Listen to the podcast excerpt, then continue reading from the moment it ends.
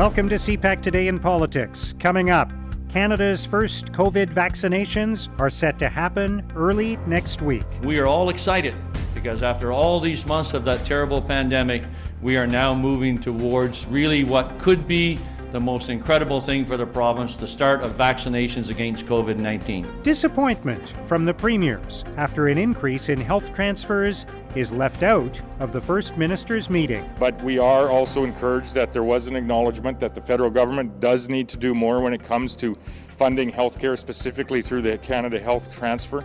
Um, and we were encouraged that and, and hopeful that uh, the premiers and the prime minister will be able to again regroup at some point in the new year to discuss this very important topic. And the House of Commons passes a bill to expand access to medical assistance in dying just one week before a court imposed deadline. It certainly would have been better had this bill been there earlier. There's absolutely no question about that, and, and the Conservatives will have to answer for that.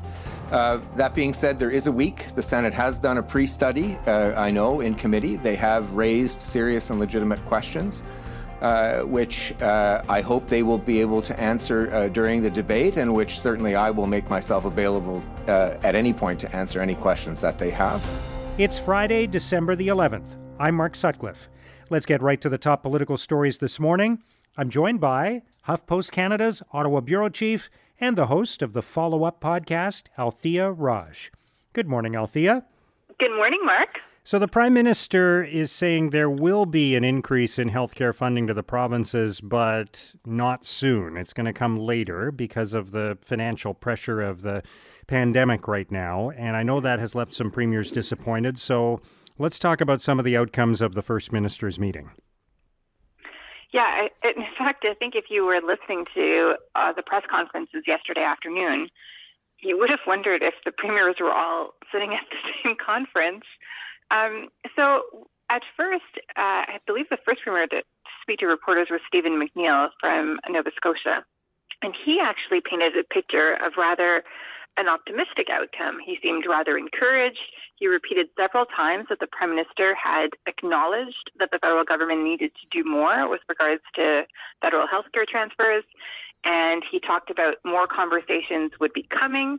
And he also mentioned the one, well, he kind of suggested that one of the reasons that um, maybe nothing final had emerged from the meeting was because the premiers themselves couldn't quite agree on uh, a basket of services. That there was disagreement within between the provincial premiers about what that money should be funding.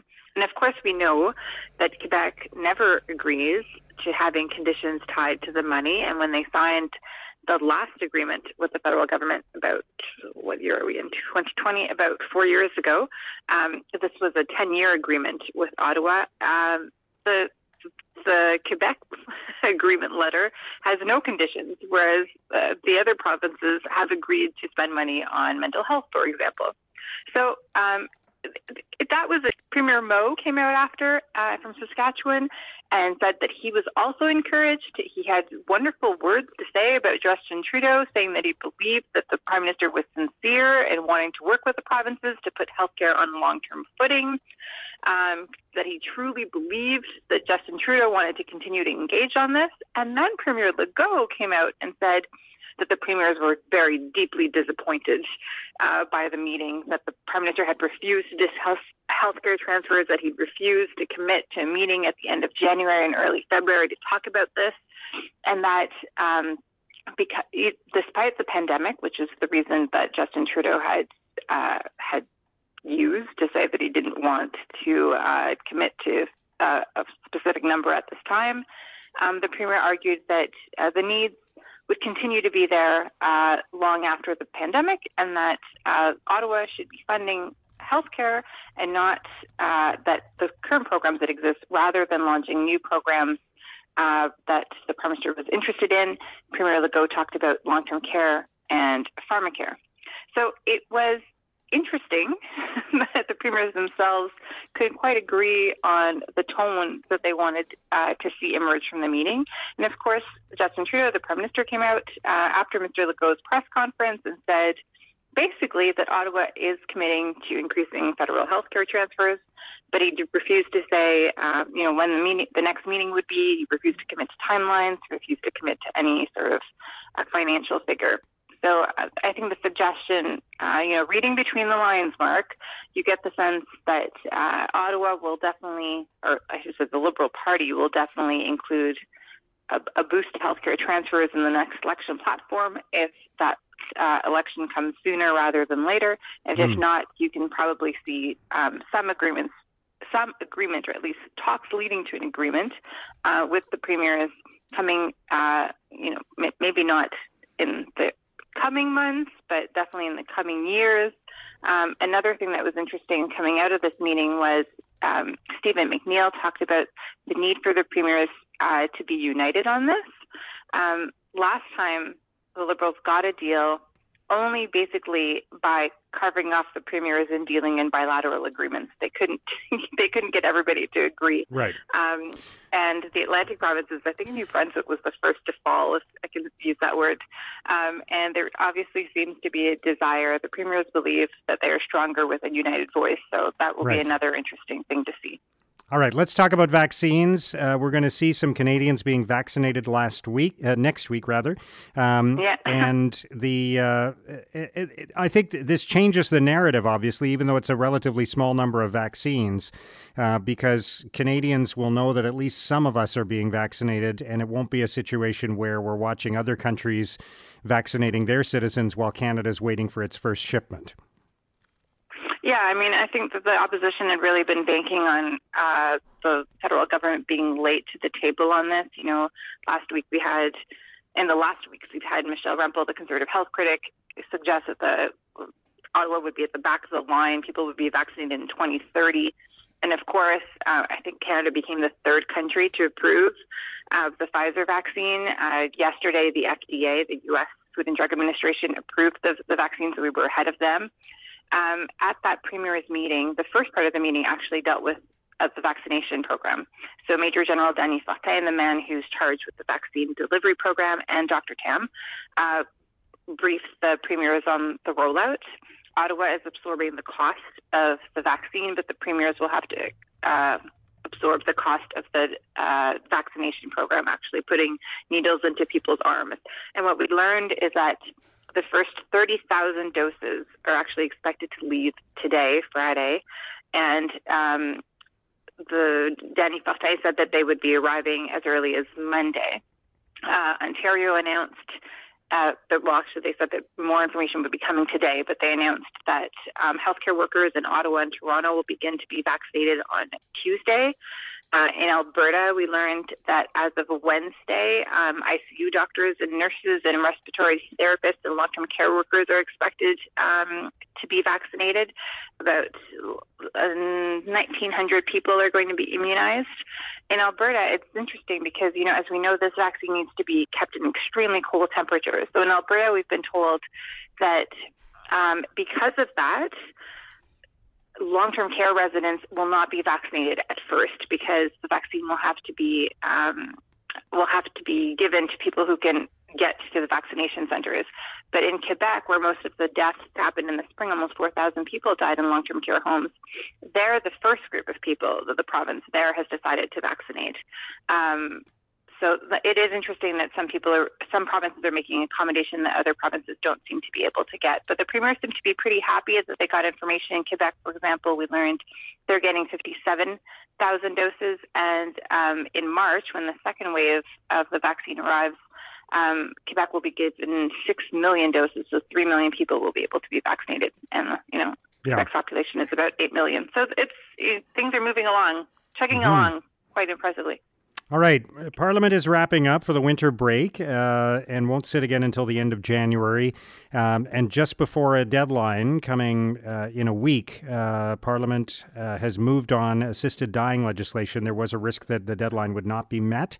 Um, so, what's the outcome here? There was a lot of, of opposition from the Conservatives and from other places.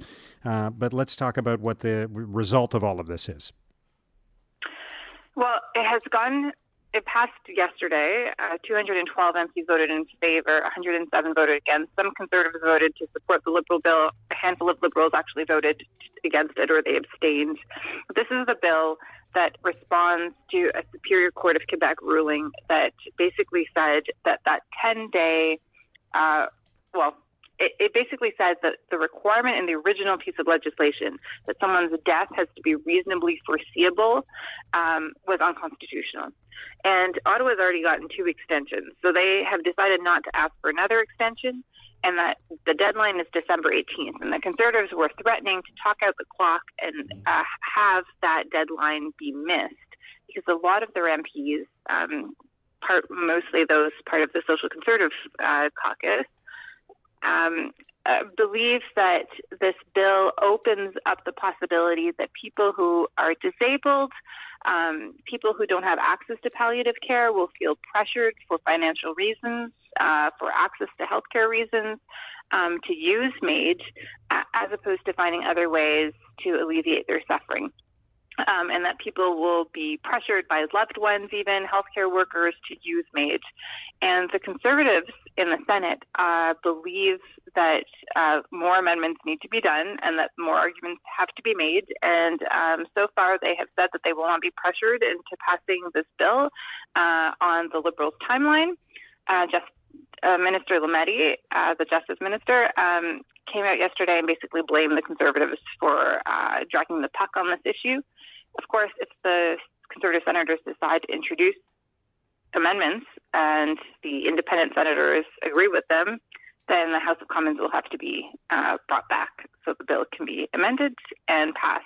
And if they miss that deadline, well, there's the legal vacuum where residents in Quebec will have greater access to medically assisted dying than those in the rest of the country. All right. Great stuff, Althia. We are going to take a break now until the new year. So, all the best to you and your family over the holidays. Thank you very much for joining us today.